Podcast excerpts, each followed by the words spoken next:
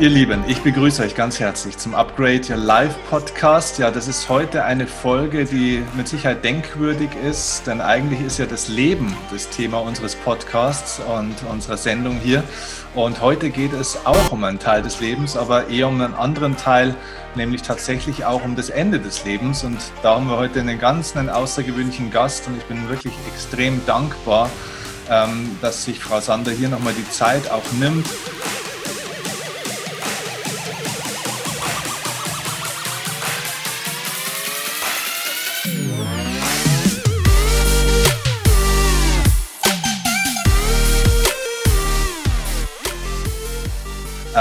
denn Frau Sander ist äh, zum zweiten Mal schon in meinem Podcast. Vor ein bisschen mehr als einem Jahr haben wir das erste Gespräch geführt. Ihr findet es auch in der Videobeschreibung, in der Podcast-Beschreibung nochmal verlinkt.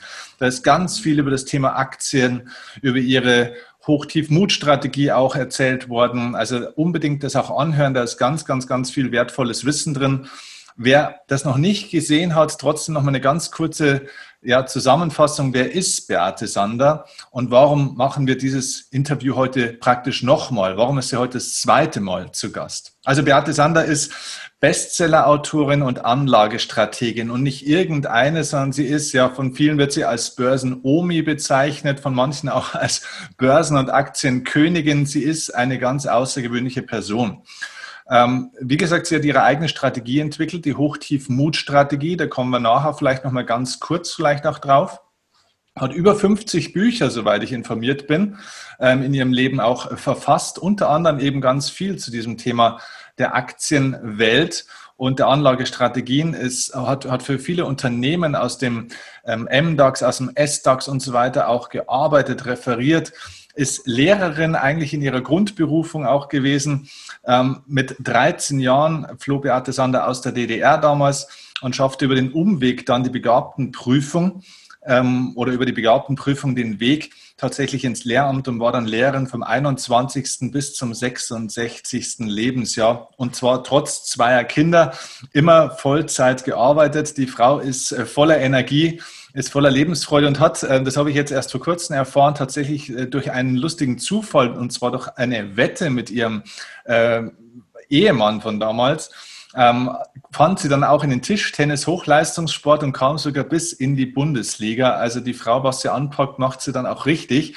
Und so eben auch die eigentliche Berufung, und zwar als Aktien äh, ja, Aktieninvestorin, ähm, Aktienexpertin. Mit 59 Jahren hat Beate Sander angefangen, sich ähm, ja, mit Aktien intensiv nicht zu beschäftigen. Das ging schon früher los, aber aktiv in Aktien zu investieren. Und heute ist sie 82 Jahre alt und aus einem Startkapital von damals, ich glaube rund 30.000 Euro waren es, ist mittlerweile ein Vermögen angewachsen von, was ich jetzt gehört habe, über 2,5 Millionen Euro. Also die Frau weiß, wie es geht und das ist äh, großartig. So, also das mal zur Lebensgeschichte und es, es sind natürlich viel mehr wäre noch zu erzählen. Ähm, aber heute geht es um ein anderes Thema, denn der Grund für diesen Podcast ist nicht nur dieses herausragende Wissen über Aktien, sondern die aktuelle Lebenssituation. Und das ist das Besondere, denn Beate Sander hat eine sehr schwere Krebsdiagnose und ist tatsächlich im Endstadium dieser Krankheit. Und deswegen wollen wir heute nicht nur auf das Thema Aktien und Börse schauen, sondern aufs Leben. Deswegen, Frau Sander, also erstmal nochmal herzlichen Dank, dass Sie sich die Zeit nehmen und auch die Frage an Sie jetzt, wie geht es Ihnen momentan? Also ich möchte mich auch bedanken. Ich kann mich noch sehr wohl erinnern, wie schön das Interview mit Ihnen war. Vor allen Dingen auch diese Anmoderation. Da sind Sie selbst ein Großmeister.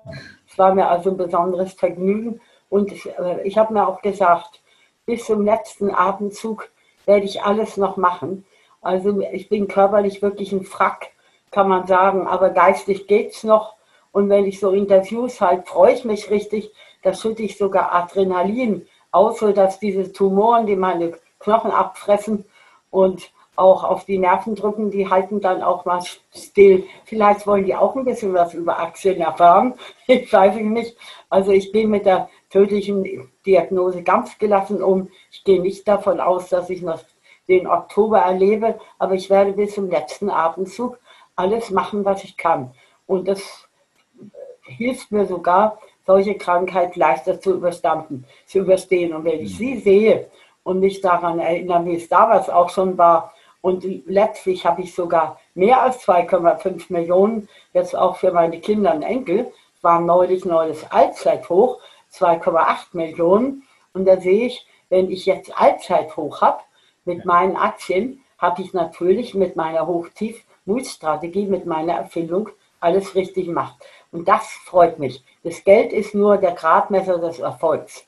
Mhm, okay. Und dieser Gradmesser des Erfolgs ist für mich wichtig. Die Millionen selber weniger. Ich gebe davon ja auch gar nichts aus, weil ich immer nur arbeite. Aber Kinder und Enkel freuen sich dann auch mal, wenn sie ordentlich was bekommen. Aber die sind nicht gierig, dass sie jetzt meinen Tod schon schnell wünschen. Ja. So ist es nicht. Okay. Gar nicht. Aber ich wollte nur sagen, so ist die Realität. Okay, also das heißt, Sie haben eine Diagnose bekommen mit einer Lebenserwartung nur noch tatsächlich von wenigen Wochen und also, sind aber trotzdem auch noch aktiv jetzt äh, im Börsengeschehen trotzdem mit dabei? Also es ist so, ich kriege jeden Tag, da muss ich schon sagen, leider über 100 E-Mails. Davon sind 95 Prozent einfach Danksagungen. Die mhm. danken sich, dass sie für die Welt oder für die EU oder für sie selbst und was sie alles sagen, was ich alles erwirkt habe, ist natürlich übertrieben, aber das sind Lobeshymnen, die ermutigen einen auch. Ich habe viel richtig gemacht, ich bin bei den Menschen beliebt, aber es kostet Zeit. Nicht? Und dann habe ich auch jetzt zum Beispiel heute, jetzt mache ich dieses Interview mit Ihnen, ich bin eigentlich todkrank, aber ich habe heute Mittag schon mal eins gemacht und ich habe auch noch Börsencoaching gemacht. Und wenn ich so einen ganzen Tag von früh bis spät arbeite, dann komme ich selten zum Börsenhandel.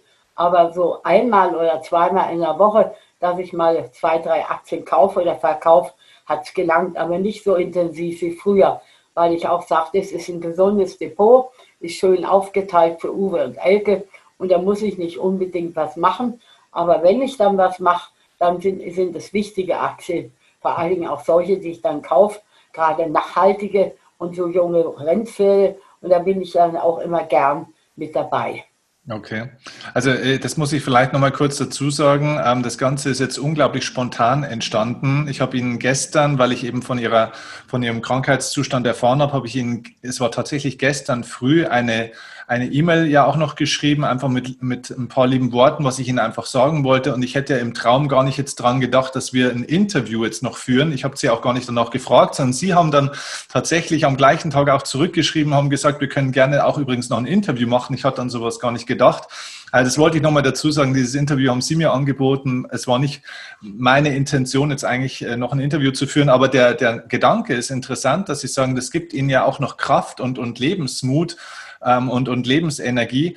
Fühlen Sie tatsächlich, wenn Sie jetzt so im, im Gespräch sind, wenn Sie Leute auch noch betreuen, coachen, wenn Sie in Ihrer Welt drin sind, spüren Sie dann die Krankheit so nicht mehr oder wie kann man sich das vorstellen? Also es ist so, ich spüre die Krankheit schon. Ich habe leider eine absolute Resistenz gegen Morphin, gegen jede Art von Opio, Opiate. Ich habe auch mit Cannabis, hat mein Hausarzt alles probiert das hilft eigentlich nicht.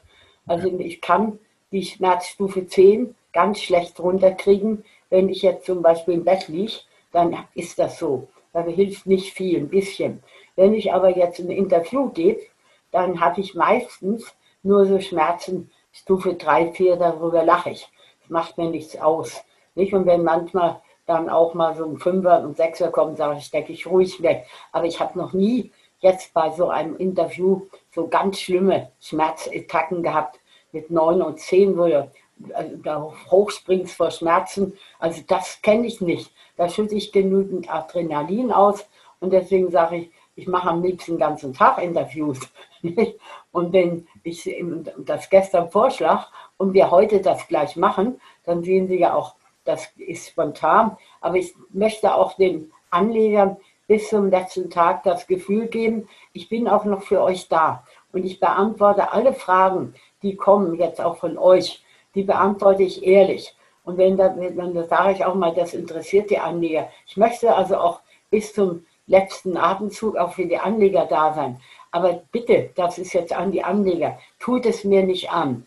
Wenn ich an die 100 E-Mails bekomme, jeden Tag, oft sogar mehr. Dann schreibt mir bitte nicht seitenlange Lebensläufe und schickt mir keine Depotauszüge, das kann ich gar nicht beantworten. Und wenn ihr eine kurze Frage habt, aber bitte eine kurze und dann nicht eine Frage und da zehn Schachtelsätze drin ver, ver, verdienen, das geht nicht. Ja. Ich kann nicht für eine E-Mail eine Viertelstunde aufwenden, wenn ich über 100 kriege. Will auch noch meine Arbeit machen. Mhm. Aber umgekehrt möchte ich jedem eine kleine, nette Antwort geben. Ja. Also, das wäre zu beachten. Wenn ihr das alle beachtet, dann werde ich bis zum letzten Tag die E-Mails beantworten. Okay. Ja, schön, okay. Also. Ich habe auch ein bisschen so in, in meinem Umkreis, in meiner Community jetzt gefragt, was würden die Leute gerne jetzt von so einer Frau wissen in so einer Situation. Und da kam zum Beispiel jetzt ganz oft tatsächlich die Frage, wie ist es für Sie, an was erinnern Sie sich denn jetzt, so wenn Sie auf Ihr Leben zurückschauen? An welche Dinge erinnert man sich so auf den letzten Metern des Lebens? Erinnert man sich dann an einzelne Erfolge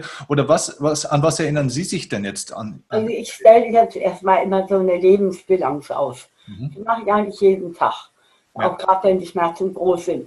Dann sage ich auf der aktiven Seite der Bilanz, hatte ich plötzlich unglaubliche Erfolge. Ob die nun verdient sind oder nicht verdient, ein bisschen sage ich auch, das Glück des Züchtigen ist dabei oder dem Züchtigen gehört das Glück. Nicht? Und ich habe natürlich alle Chancen, die ich hatte in drei Jahren, mit steigendem Ruhm, die ganzen Printmedien, dann natürlich auch alle Fernsehanstalten, dann auch solche tollen Partner wie Sie, also alles. Nicht? Und das ist immer mehr geworden.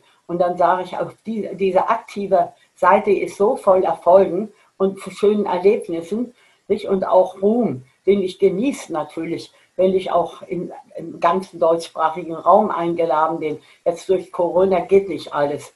Also dann sage ich, da ist wahnsinnig viel. Und jetzt kommt die passive Seite.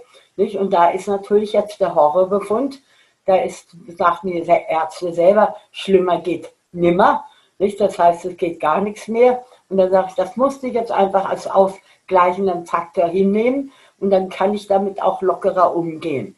Nicht? Und dann macht mir es auch nichts aus. Dann sage ich, okay, im September wird es zu Ende gehen und bis zum letzten Tag machst du was. Nicht? Du bist nur noch im Frack körperlich, ist eben so. Nicht? Aber ich nehme nicht mal mehr einen Rollstuhl. Ich übe jetzt auch zum Schluss noch, dass ich überall noch hinkomme in meiner Wohnung. Nicht? Auch wenn das noch so weh tut. Nicht? Also das mache ich auch.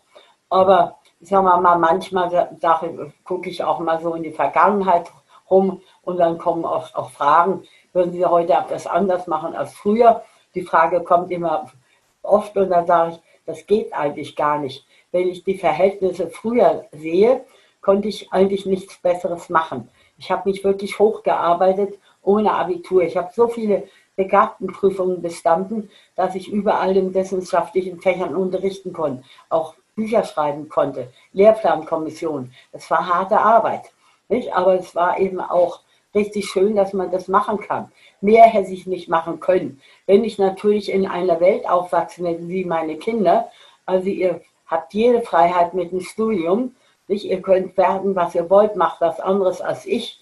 Nicht? Und die, äh, sagen wir mal, die sind auch tüchtig. Ich, ich verwöhne die nicht grenzenlos. Aber sie können eben machen, was sie wollen. Und wenn ich schon früher hätte machen können, was ich wollte, dann wäre ich bestimmt kein Börsenexperte geworden, auch wenn ich das heute nicht bereue, dass ich das bin. Also ich habe immer davon geträumt als Kind, ich möchte ein Universitätsprofessor sein für Medizin. Nicht Chefarzt, sowas nicht, sondern forschender Professor. Nicht der praktisch jetzt forscht, wie kann ich neue Werkstoffe, neue Therapien erfinden. Ich habe auch als Kind immer laufend Sachen erfunden. Nicht? Also ich habe mein ganzes Leben immer irgendwas erfunden. Mal kleine Sachen, mal große Sachen. Ich habe so ein Erfinder- und Entdeckergehen mhm. und da sage ich, da hätte ich in jeder Zeit immer irgendwas erreicht. In meiner Zeit war nicht mehr zu erreichen. Nicht, wenn ich an, an die Chancen meiner Kinder und Enkel denke, waren, wären, wären ganz andere Dinge möglich gewesen. Aber dem trauere ich ja nicht nach. Ich kann ja froh sein, dass man auch als Börsenexperte sich durchsetzen kann. Hm. Das freut mich und deswegen würde ich nie irgendwie sagen, ja, wenn ich das jetzt noch werden könnte. Ich konnte nicht mehr werden, als ich jetzt bin und das ist viel und dafür bin ich dankbar und dafür nehme ich diesen blöden Krebs, der macht noch so schmerzhaft sein, den nehme ich dann eben ohne, ohne Jammern hin. Okay, super. Äh, aber woher nehmen Sie diese Energie her oder woher haben Sie immer diese Energie auch in Ihrem Leben hergenommen? Weil, wie gesagt, die, die Schwierigkeiten waren ja schon auch da in Ihrem Leben. Es ist ja nicht so gewesen, dass Sie ein leichtes Leben hatten. Wo haben Sie die Energie immer hergenommen? Na, gar nicht. Also meine Mutter hatte ein anderes Frauenbild, da passe ich natürlich nicht rein. Auch heute würde ich nie reinpassen. Meine Mutter ist so aufgewachsen, wir waren eine andere Generation, also dass man als Mädchen sich entsprechend zu benehmen hat und das erste Aufgabe ist als Mädchen, dass man schön ist, dass man sich bemüht, dass man auf Mode lebt. Das war mir vollkommen schnuppe. Ich habe lieber mit, Fuß, mit Jungs Fußball gespielt und geboxt. Habe ich wirklich gern gemacht. Nicht? Aber man hat früher anders geboxt. Man hat geboxt und wenn einer auf dem Boden lag, hat man ihn wieder aufgestanden und hat gesagt, heute habe ich gewonnen, morgen gewinnst du. Das war eine andere Zeit.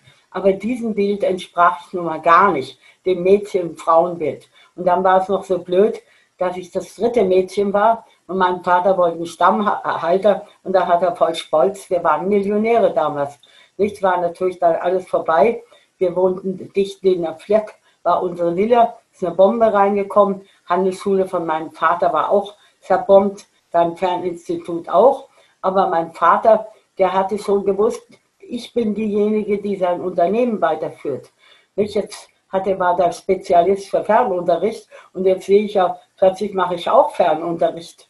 Nicht, dass ich jetzt mir auch ganz neue Wege ausgedacht habe, wie mache ich ein interessantes äh, Börsencoaching für, für die Schweiz, für Österreich, für andere Länder, habe ich mir auch ausgedacht. Aber früher war es so, dass dieses Bild eben da war und meine Mutter war auch rigoros. Der hat gesagt, wenn ich sage, es ist weiß, dann ist es weiß, auch wenn es schwarz ist. Und dann sage ich, nein, es ist schwarz. Batsch, habe ich eine runtergekriegt. Ist es weiß? Nein, wieder Batsch. Nicht? Irgendwann habe ich den Mund gehalten, aber ich habe da nie ihr Recht gegeben. Nicht? Also sie wollte eben einfach sagen, ich bestimme und ich breche den Trotz vom Kind, wenn es nicht so ist, wie es sein soll. Nicht? Und das war die Schwierigkeit. Und dann hatte ich eine ganz große Schwierigkeit. Ich habe ja in einem Gartenbau Experimente gemacht. Mein Vater hat das unterstützt. Der war auch, trotzdem er einen Doktor und zwei, drei Diplome hatte, war der neben Handelsschul- und Ferninstitutsleiter, war der in erster Linie eigentlich ein Gärtner. Nicht? Und Gartenbau mochte keins von den Kindern, nur ich. Nicht? Und da hat er mich natürlich immer in seinen Garten mitgenommen. Und ich kann mich noch entsinnen, da war ich ein paar Jahre alt, hat er gesagt, guck mal, was die Bienen für dich gemacht haben. Hat er so ein kleines Honigtöpfchen rausgezaubert. Also wie gesagt, Gartenbau waren wir sehr übereinstimmt.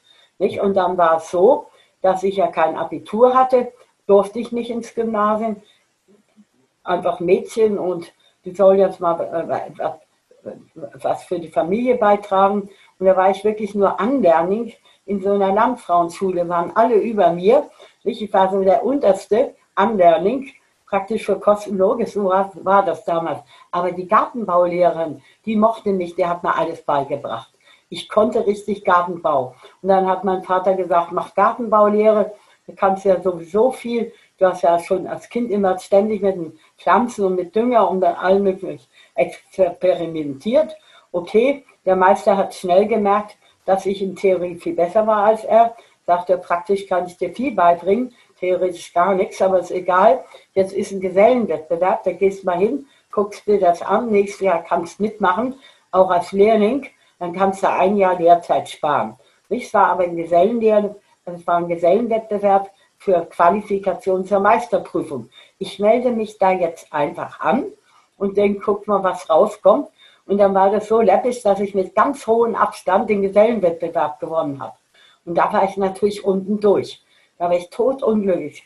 Da habe ich zu meinem Vater gesagt, du, ich halte das nicht aus, ich war wahnsinnig. Wenn ich jetzt schon das kann, was der beste Geselle nicht kann, was soll ich dann mit der Lehrzeit? Mach was anderes mit mir. Meine Mutter hat das natürlich als Charakterschwäche aufgefasst. Jetzt gewinnt die den Wettbewerb und hört auf. Also blöder kann ja ein Kind auch nicht mehr sein und bösartiger. Nicht? Also dann hat er gesagt, mein Vater, ich werde dir mal zeigen, was eine Hake ist. Nicht? Und dann hat er mich, weil er Lehrer war in der Handelsschule, hat er mich angemeldet für einen Abiturenten äh, kaufmännischen Lehrgang. Da waren entweder höhere Handelsschüler oder Abiturenten. Und er hat es dann geschafft, dass er seinen Direktor überzeugt, dass ich da mitmachen kann. Sie wird da zwar durchfallen, aber es ist egal, sie soll mal ihre Grenzen erfahren. Na gut, das erste Halbjahr habe ich natürlich meine Grenzen erfahren. Ich habe nur gearbeitet und gelernt, um das alles aufzuholen. Aber nachher habe ich als Einzige die Prüfung mit Auszeichnung bestanden. Und da wusste ich natürlich, dass ich in die Richtung gehe. Nicht mhm. Wirtschaft. Mhm. Nicht musste nicht Börse sein, aber auf jeden Fall Wirtschaft. Und dann habe ich Lehramt gemacht. Das ging, technischer Lehrer für Kurzschrift Maschinenschreiben. Und dann habe ich die Abwehrgartenprüfung gemacht und dann konnte ich da auch Schulbücher schreiben. Und so bin, bin ich zu Wirtschaft und Recht gekommen, habe auch die Schulbücher für die neuen Bundesländer geschrieben, in Sozialwesen für alle Jahrgangsstufen, habe da die Lehrerhandbücher geschrieben. Da war ich dann eigentlich schon ganz bekannt, aber nicht Börse. Mhm. Nicht? Aber ich habe die Wirtschaftsschulbuchreihe geschrieben, war sogar für den Deutschen Schulbuchpreis nominiert. Und da konnte ich natürlich in der Theorie Börse sehr gut, nicht sogar richtig gut. Aber warum keine Aktien? Ja, machen Sie das mal. Halbweise mein Mann, kein Vermögen. Ich, kein Vermögen, keine Erbschaft, kein Kindergeld, kein Baukostenzuschuss, gar nichts. Eltern unterstützen. Und dann mein Mann, für den war neben Kindern sein Reihenhaus, das war sein großer Traum. Für, der hat jetzt wieder alles fürs Reihenhaus getan. Konnten wir uns eigentlich gar nicht leisten. Zwei Lehrer ohne Vermögen, Reihenhaus war schwierig.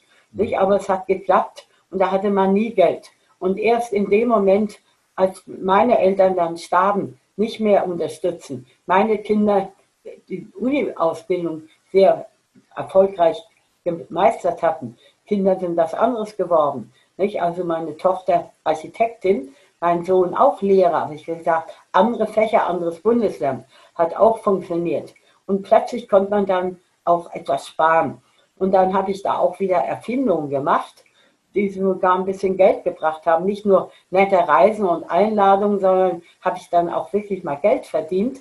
Da habe ich, als der Kassettenrekorder kam, habe ich gesagt, verdammt doch mal, mit dem Kassettenrekorder, da hörst du nicht nur Musik, sondern da machst du Programme für mehrkanaliges Lernen. Nicht? So kann man sich vorstellen, dass zum Beispiel Hausaufgabenbetreuung ist und da gibt es einen, der macht Französisch, der andere macht Englisch, der andere macht Stufe 1 Englisch, der andere Stufe 2 Französisch, kann man machen. Und wenn man jetzt technischer Lehrer ist, kann man sagen, du kannst Kurzschrift machen, auch, auch für die, die dann nachher Wettbewerbe machen. Für die einfachen machst du ein Programm 110, für die Könner machst du halt 150, 180, 200. Nicht? Und kommt man für alle Fächer. Und das habe ich dann so eine Firma Fechner Schulte angeboten. Da kriegte ich gleich eine Einladung nach in St. Augustin. Eine Woche sind sie unser Gast. Die werden wie auf, auf Rosen gebettet sein. Habe ich mal gesehen, wie schön es ist, Millionär zu sein mit allen Luxus. Und 5000 D-Mark gibt es auch noch.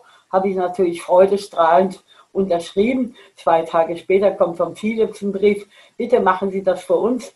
30.000 sind natürlich immer drin und eine Karriere auch gern als Schuldienstdirektor und so weiter, konnte ich natürlich nicht annehmen. Für mich ist Vertragstreue absolut unabdingbar. Ich habe keine Minute gezögert, ich habe nicht nachverhandelt mit St. Augustin, sondern ich habe gesagt, das habe ich unterschrieben und das gilt und das hat für mein ganzes Leben gegolten. Ich halte jedes Versprechen mhm. und ich verspreche nur das, was ich halten kann. Okay. Und irgendwann Wenn ich da ganz kurz noch mal reingehen darf, weil, weil das äh, ist ja wirklich eine, also es zeigt ja, sage ich mal, ihre unglaubliche Energie und auch diesen, diese Fähigkeit der Innovation, das kann man auch nicht lernen. Ich glaube, das ist ihre Gabe, auch diese Art, so viel Energie zu haben, das kann man nicht lernen, das, das haben sie einfach. Aber was mich interessieren würde, von ihrem Elternhaus, das klingt schon auch äh, relativ kühl, wie sie auch erzogen wurden. Also war das eine liebevolle Umgebung zu Hause oder es klingt nicht so? Es war nicht besonders liebevoll. Also es war gar nicht liebevoll, weil meine Mutter eben andere Vorstellungen hatte von Kindern. Mhm. Und mein Vater war da tolerant. Da hat mir auch erlaubt, dass ich Hockey spiele. Wir haben ja dann auch die Ostblockmeisterschaften gewonnen. Ich war nie der beste Hockeyspieler. Ich habe aber immer in der ersten Mannschaft gespielt weil man in der DDR musste man einen Durchschnitt haben von 2,5, sonst durfte man nicht mit. Und dann habe ich denen, die viel besser spielen konnten als ich, natürlich alles beigebracht. Aber eine Stärke hatte ich auch im Hockey, sagen wir mal Kondition. Nicht? Und immer dann, wenn Verlängerungen waren, und es war immer nur Spiele praktisch im äh, äh, K.O.-Rhythmus. Nicht so wie jetzt die Pokalspiele im Fußball. Nicht, wo jetzt zum Beispiel Hamburg rausgeflogen ist und auch Bielefeld jetzt, wie ich gerade sehe, und der SSV Ulm gewinnt praktisch gegen Aue Erzberg. Nicht? Also solche Sachen kenne ich. Wir hatten immer nur K.O.-Wettbewerbe und in jedem Spiel, wo eine Verlängerung war, habe ich immer mit absoluter Verlässlichkeit die Siegtore geschossen, weil ich die beste Kondition habe. Und dann konnte ich natürlich von vorn bis hinten, von hinten bis vorn rennen ohne Ende, mhm. obwohl ich nicht der Schnellste war. Aber dann hatte ich dafür, weil die anderen müde waren und Auswechseln war verboten, habe ich natürlich dann immer die Tore geschossen. War, war, denn dieser, war denn dieser Fleiß, dass Sie sich ja immer in irgendwas dann auch so reingeworfen haben, war das auch ein bisschen vielleicht eine, eine Flucht, um von der Hause auch, äh, sage ich mal, dieses vielleicht unschöne Leben, das Sie da hatten, auch besser auszuhalten? Ja gut, das, ich habe hab viele Möglichkeiten. Also ha Hausaufgabe, Hausarbeit hasse ich bis jetzt immer noch. Also Hausarbeit ist für mich grausen. Ich arbeite wirklich lieber zwölf Stunden Computer als eine Stunde Hausarbeit. Habe ich schon immer gehasst. Mhm. Habe ich als Kind auch gehasst. Mhm. Und umgekehrt hat meine Mutter toleriert, dass ich Klavier spiele, weil sie natürlich wollte, wenn sie ihre Gesellschaften gab, da war es dann die liebe, gute Tochter, die Pianistin. Ich habe auch das Vorzeigen. mitgespielt und durfte ich dann tatsächlich am Tag drei Stunden üben. Und diese drei Stunden Üben waren Hausar also Hausarbeitsbefreiung. Da musste ich keine Hausarbeit machen. Und da habe ich natürlich so viel geübt, dass ich dann auch einen Klavierwettbewerb gewonnen hatte. Zumal da hatte ich so eine alte Klavierlehrerin, das war eine russische Baronin, Baronin Prosse, weiß ich heute noch den Namen. Die war damals so alt wie ich, die konnte aber immer noch toll Klavier spielen und die hat mich geliebt. Und die habe ich auch wahnsinnig geliebt. Und dann, wenn ich immer gekommen bin, hat sie auch noch Pralinen gehabt. Nicht, also ich esse heute gar nicht so toll Pralinen, wie im SWR kam. Aber damals habe ich mich natürlich richtig gefreut. Und, und da habe ich dann natürlich auch emotionale Liebe erfahren. Da konnte ich jeden Tag kommen und meine Mutter musste nur meine Stunde bezahlen, aber nicht die ganzen anderen, die ich da hingehen durfte. Also ich habe mich auch gesehnt nach Liebe. Von meiner Mutter habe ich sie nicht bekommen. Mein Vater hat mir Anerkennung gezeugt, aber so äh, richtig geliebt hat er mich auch nicht, weil er einfach meine schönen Geschwister eben gesehen hat. Mhm. Die älteste äh, Tochter ist wirklich ein Sinnbild für Schönheit und das, sowas mag auch mein Vater, dass er einfach eine schöne Tochter hat. Und die nächste war auch ansehnlicher als ich. Nicht? Ich galt immer so als hässliches Entchen nicht? und ja, war ich ja auch lange Zeit. Also jetzt stehe ich für mein Alter Natürlich sieht man jetzt, dass ich krank bin, aber sonst könnte ich jetzt im Alter nicht unbedingt sagen, dass ich jetzt zehnmal schlechter aussehe wie, wie andere in meinem Alter. Ganz im Gegenteil. Vielleicht schon, aber äh, ja. da lege ich jetzt schon Wert drauf, dass ich, sagen wir mal, ansprechend gekleidet bin. Aber Mode hat mich nie in meinem Leben interessiert. Und jetzt ist es mal so, dass meine Tochter, weil ich sie abgenommen habe, sagt, okay, meine Tochter ist wieder sehr Modewurst, schöne Architektin und hat gleich eine ganze Menge von Garderobe mitgebracht. Kannst jetzt alles für deine Interviews nehmen und später werde ich sie wieder einsammeln. Okay. Also so, so ist das. Eine, eine Frage, konnten Sie das dann bei Ihren Kindern selber anders machen, dass Sie die liebevoller erziehen konnten, obwohl Sie das selber so nicht erfahren haben? Aber sehr wohl. Ich habe erstens gesagt, meine Kinder, ich muss die Talente entdecken, die die Kinder haben. Und dann müssen die auch die Talente fördern dürfen. Nicht? Also meine Tochter hat schon als Kind immer sehr gerne mit Bauklötzen gespielt. Er hat gemalt, nicht? er hat wirklich konstruiert, immer wieder mit irgendwelchen Bausteinen. Er hat natürlich eine ganze große Auflistung von Legosteinen bekommen. Mein Sohn dagegen, der hat von Anfang immer Lokomotiven und Züge und Bahnen, das war für ihn alles. Und er hat dann auch Bücher haben wollen über Züge. Nicht, er hat auch Legosteine gehabt, aber da hat er keine Bauwerke gebaut, sondern Züge. Und meine Kinder konnten sehr früh lesen, weil ich immer, wenn ich Bücher geschrieben habe, habe auch einen Sponsor gehabt, wie als technischer Lehrer damals noch, habe ich von Torpedo, weil ich für die Weltmeisterschaften im Schnellschreiben nominiert war, habe ich da immer alles umsonst gekriegt. Die Schreibmaschinen, das Papier und so weiter. Und die haben mir dann auch zwei Schreibmaschinen, so dicke, fette Büromaschinen spendiert. die habe ich auf den Boden gestellt und haben meine Kinder getippt. Ja. Nicht? Anfangs haben sie auch so, irgendwie so und dann haben die angefangen, wollten die auch lesen. Und da fängt der Uwe an, Uwe in Ulm und in Ulm herum. Ja. Nicht? Elke sieht vorne und hinten anders aus. Und sage, was ist denn das? Nee, gleich aus, weil Elke ja vorne mit einem E beginnt und hinten E. Also die konnten mit vier Jahren fließend lesen. Ich habe mit anderthalb Jahren angefangen, habe ich so Buchstabenbilder gebaut und habe die Elke auch immer so lang geführt, dass ich schon Wörter lernte. Also für Bildung war für mich das Allerwichtigste. Und die Kinder konnten dadurch eben ihre Neigungen entfalten. Natürlich war es auch manchmal blöd, dass man dann auch gesagt hat, ja verdammt nochmal, der Uwe ist dann immer abgehauen, also zwei Jahre war, konnte kaum laufen, ist er zur Bushaltestelle, ist sich den Bus gesetzt, hat eine Rundfahrt gemacht, dann ist er wieder brav gekommen. Da habe ich dann mit den Busfahrern ausgemacht, dass sie den mitnehmen, haben ihm Trinkgeld gegeben, eine Fahrt darf er machen, dann schmeißt er ihn raus. Hat jeden Fahrt gemacht. Und dann wurde es richtig schlimm. Ist er eingeschult worden, Klasse fährt an den Bodensee, er findet das so doof, und haut einfach ab, guckt auf den Fahrplan, wo ein Zug nach Ulm wird. Als Kind muss man ja nicht zahlen. Ich fährt dann einfach weg und dann ruft die Lehrerin an, äh, äh, Tränen überströmt, ja, ihr, der Uwe ist Mann, der Uwe ist weg. Ich sage, der ist gar nicht weg, der ist bei mir. Was? Ja, der ist allein zurückgefahren.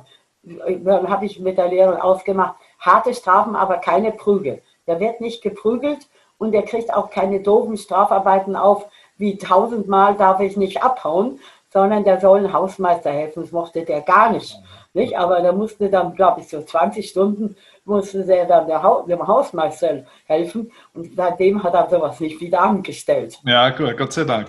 Also, äh, also es ist ja ganz interessant, obwohl Sie da so eine, so eine kalte Kindheit teilweise erlebt haben, haben Sie so eine ganz warme Art dann ja auch bis jetzt, bis zum letzten Tag dann auch für Menschen da zu sein, ja, also für ihre Kinder, ähm, jetzt natürlich für die ganzen Leute, die in Aktien lernen wollen, aber eben ja auch damals als Lehrerin. Sie, ja. Sie sind Lehrerin durch und durch ja auch. Äh, können Sie vielleicht mal an, an Menschen einen Tipp weitergeben? Wie schafft man es denn aus Ihrer Sicht, dass man gerade die jungen Menschen heutzutage, wo es oft heißt, sie sind schwer zu motivieren, wie motiviert man und begeistert man junge Menschen als Lehrer, als Eltern heutzutage? Also sagen wir mal, ich, ich bin jetzt auch nicht die liebevollste Mutter, die jetzt immer mit den Kindern gesungen und gelacht hat, aber ich habe mit ihnen gespielt. Nicht? Sehr viel gespielt. Also auch im Bett, so wir sind Flugzeug oder wir sind Traktor oder sowas, kommen sie auf meinen Beinen alles Mögliche machen. Und dann habe ich natürlich auch mit den Kindern gespielt. Und ja. da habe ich mir vieles ausgedacht, dass ich sage, also auch im Tischtennis oder im Schach oder im Tennis, du, du spielst so, dass du Freude hast und die Kinder auch. Mhm. Ich schenke nicht den, einfach die Punkte. Ich habe zum Beispiel mit einem Uwe ausgemacht, damals war Tischtennis 21 Punkte, habe ich gesagt, ich spiele wie in der Bundesliga, aber du kriegst 16 Punkte vor. Aber jetzt spiele ich wie in der Bundesliga. Nicht? Ich werde dir nichts schenken, aber du brauchst nur fünf Punkte zu holen. Mhm. Und dann hat der Uwe natürlich gekämpft.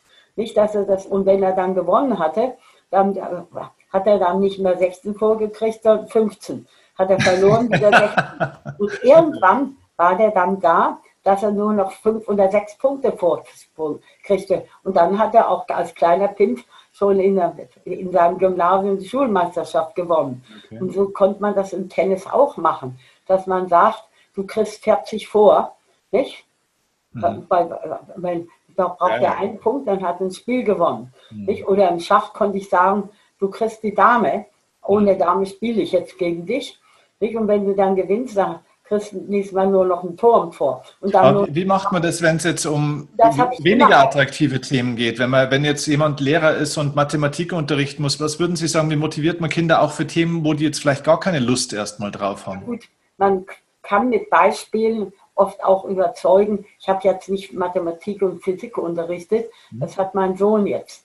Aber in meinen Fächern habe ich immer versucht, sagen wir mal, auch dann die Beziehung zum Leben. Nicht? Das hilft dir, wenn du das machst. Und dann habe ich auch wirklich was, äh, ich möchte nicht sagen erfunden, aber ich hatte immer sehr gute Dienstbeurteilungen. Da konnte ich eigentlich auch immer so ziemlich machen, was ich wollte.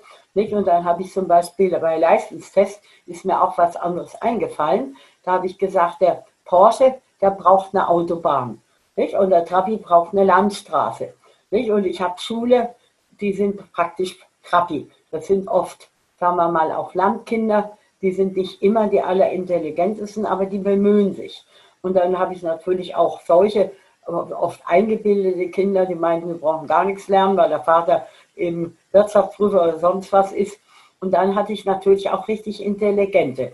Und dann habe ich meine Leistungstests immer so gemacht, dass ich dann den, äh, angefangen habe mit leichten Fragen. Dann habe ich den Schülern gesagt, die Schwierigkeiten haben, konzentriert euch auf die einfachen Aufgaben. Da müsst ihr eure volle Punktzahl holen.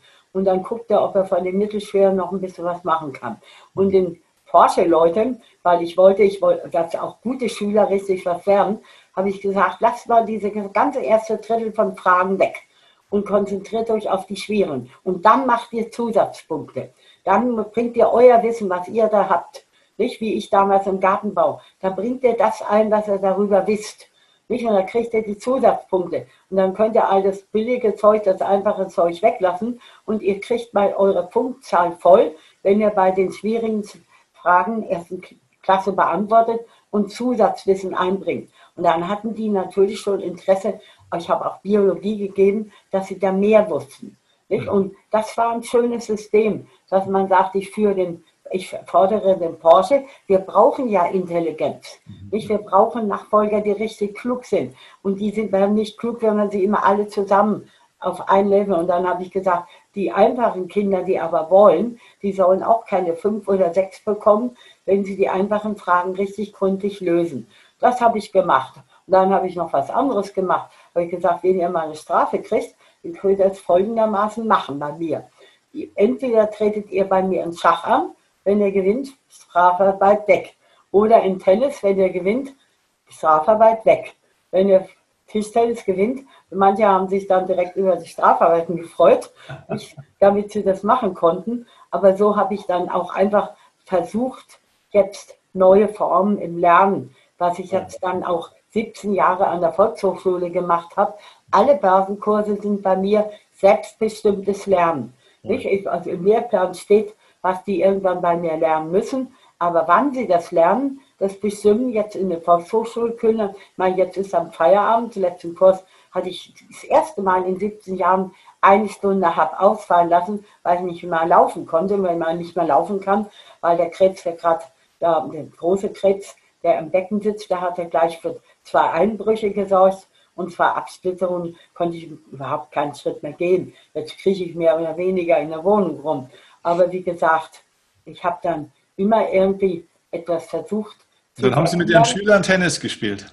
Das habe ich dann auch gemacht. Habe ich einen Platz bezahlt und natürlich hat ein Schüler nur gegen mich Tennis gespielt, wenn er eine Chance hatte. Nicht? Und dann haben die Schüler meistens seine Jungs dann auch gewonnen gegen mich im Tischtennis. Oder Tischtennis meist schlechter als Tennis, ah. Schach schwieriger. Aber einer von meiner Schachgruppe ist dann auch wirklich, spielt in der ersten Mannschaft, in der guten, also Schachbundesliga. Und es haben sogar einige Schüler von mir geschafft, richtig hochzukommen. Da freut man sich, wenn dann einer eigentlich im, im, im Sozialwesen ist, dann äh, sattelt er um in Wirtschaft, weil es so spannend ist, und dann schafft er irgendwie Abitur und ist Wirtschaftsprofessor. Der steht also heute über mir. Nicht? Und einer, der hat es auch geschafft, irgendwie zum Vollabitur zu kommen und promoviert in Physik. Also, die haben bei mir Physik nicht gelernt. Mhm. außer kleine Fläche, großer Druck, große mhm. Fläche, kleiner Druck. Habe ich dann gezeigt, also pass mal auf, wenn ich mir da jetzt so reinhau, dann werde ich das merken, praktisch kleine Fläche, großer Druck. Wenn ich jetzt eine große Fläche habe, dann nehme ich mal meinen Bestseller nicht, und hau mir den auf den Kopf. Nicht, dann würde ich, wird, wird gar nichts passieren. Und so habe ich immer Unterricht praktisch, also wirklich immer veranschaulicht am Bild. Das sind, das mir ein Beispiel einfällt. Okay. Das kannst du auch im Buch führen, das kannst du auch in Aktien immer wieder Vergleiche machen. Mhm. Und so war ich eigentlich immer ein leidenschaftlicher Lehrer. Ja, also die, Sie haben die Menschen nicht nur für die Fächer äh, gelehrt, sondern eigentlich auch ein Stück weit fürs Leben. Ne? Deswegen würde mich auch mal interessieren, ähm, gibt es denn etwas, was Sie jetzt so im Nachgang in Ihrem Leben, gibt es irgendwas, was Sie selber bedauern, wo Sie sagen, ach, das war schade, das hätte ich vielleicht nochmal anders machen sollen oder können? Oder habe ich eine Chance nicht genutzt? Also glaube ich jetzt in meiner Situation weniger, mhm. weil ich immer darauf aus bin, Chancen zu nutzen. Mhm. Und dann sage ich immer, der Tüchtige, der, dem gehört das Glück oder der Tüchtige, dem verdient das Glück, dass ich dann eben auch Sachen aufspüre. Mhm. Also so ein gewisses Erfinder-Entdecker-Gehen habe ich. Und ich muss immer sagen, so wie die Umstände waren, kann ich zufrieden sein. Mhm. Hätte ich andere Umstände, dann hätte ich was anderes gemacht. Mhm. Was, was, würden Sie denn jungen Menschen, die jetzt vielleicht so mit 18, 20, 25 so frisch ins Leben starten, was würden Sie jungen Menschen grundsätzlich raten? Was sind so die ein, zwei wichtigsten Dinge, wenn Sie, wo Sie sagen, wenn ihr die richtig macht, dann wird euer Leben sehr wahrscheinlich einen guten Verlauf nehmen? Also ich sage immer, äh, baut eure Stärken weiter aus. Nicht? Also ich habe auch mal so eine Kurzgeschichte gemacht, die habe ich Olympiade der Tiere genannt. Das nenne ich immer gern als Beispiele, was auch Menschen machen sollen. Also da wurden alle Tiere, die Olympiasieger waren, auf, auf Adler, der konnte besonders schnell Sturzvogel, Frosch konnte schön springen, eine Ente konnte schön watscheln, nicht? und jedes Tier, eine Hase konnte Hasen. Und dann äh, hatten die, waren die alle Olympiasieger und hatten einen neuen Trainer bekommen. Und da hat der Trainer gesagt, also bitte Frosch, du musst auch auf dem Boden was machen oder Ente, jetzt flieg mal vernünftig oder Adler. Das geht nicht nur eben in der Luft. Und die sollten ihre Schwächen ausbauen. Haben sie dann getan war wieder Olympiade. Kein einziger hat irgend noch einen Preis ge gewonnen. Mhm. Habe ich gesagt, dieses läppische Beispiel zeigt euch, konzentriert euch auf eure Stärken. Entwickelt einen Kompetenzkreis, wo ihr glaubt, dass ihr besser sein könnt als andere. Setzt euch Ziele, die erreichbar sind. Nicht utopische Ziele. Nicht, ich konnte Klavier spielen. Ich habe auf den öffentlichen Konzerten gespielt. Aber wenn man meine Hände anguckt, dann wusste man, Internationale Karriere war nicht möglich. Nationale ja, hätten wir nicht gereicht. Internationale nein, Hände zu klein. Musikalität begrenzt, Empfindung sehr groß, aber Musikalität begrenzt. Ich kann Moll und Dur unterscheiden. Ich hätte aber nicht gemerkt, ist das Cis-Moll oder äh, G-Dur, das würde ich jetzt nicht merken. Also nicht. Deswegen sage ich, entwickelt eure Stärken. Mhm. Und schafft euch einen äh, Kompetenzkreis. Ich sage mhm. immer, ich will einen großen Kompetenzkreis. Mhm. Da will ich richtig gut sein. Mhm. Und dafür tue ich alles. Gibt es für, für junge Mädchen oder junge Frauen einen Spezialtipp, wo Sie sagen, Sie als Frau, was, was ist für junge Frauen ganz wichtig, wenn die jetzt in die Zukunft gehen? Weil die, ja. die Rolle der Frau wird ja auch eine andere, oder? Ja, also dass man Frauen sagt, traut euch was, nicht? Und lasst euch auch nicht unterbuttern, dass ihr verdient heute gleiche Chancen. Und letztlich sind ja in den Schulabschlüssen und in den Studienabschlüssen die Frauen sogar die besseren. Nicht? Und deswegen, ihr müsst einfach zielstrebig euren Weg gehen. Das bin ich ja auch. Und ich hatte es schwieriger als äh, jetzt. Ich war damals so die Einzige, die bei Finanzen schon mitgemischt hat. Nicht auch als Autorin, nicht auch als Rednerin. Es war nicht so selbstverständlich aber ich bin immer mit Männern sehr gut ausgekommen. Ich habe mich auch eigentlich genauso verhalten wie ein Mann. Ich lasse mich nicht unterbuttern, ich setze mich durch. Ich brauche auch mal die Ellbogen, die nötig sind. Nicht? Aber ich komme gut zurecht. Und das können Frauen auch, vor allen Dingen Tüchtige, die dann auch einfach sicher auftreten und nicht ängstlich auftreten und dann auch einfach sich zutrauen, äh, etwas zu machen, wo sie richtig gut sein können. Also immer Setzt euch erreichbare Ziele. Mhm. Setzt euch Ziele, die ihr wirklich erreichen könnt. Nicht utopische, an denen ihr zerbricht. Und seht zu, dass ihr die Männer dann auch im Kampf, im Beruf nicht als Feinde betrachtet, sondern als gleichwertige Partner, mit denen man auch dann gut auskommen kann. Also ich komme mit Männern immer gut aus, weil ich immer das Gefühl habe, wir arbeiten auf gleicher Ebene.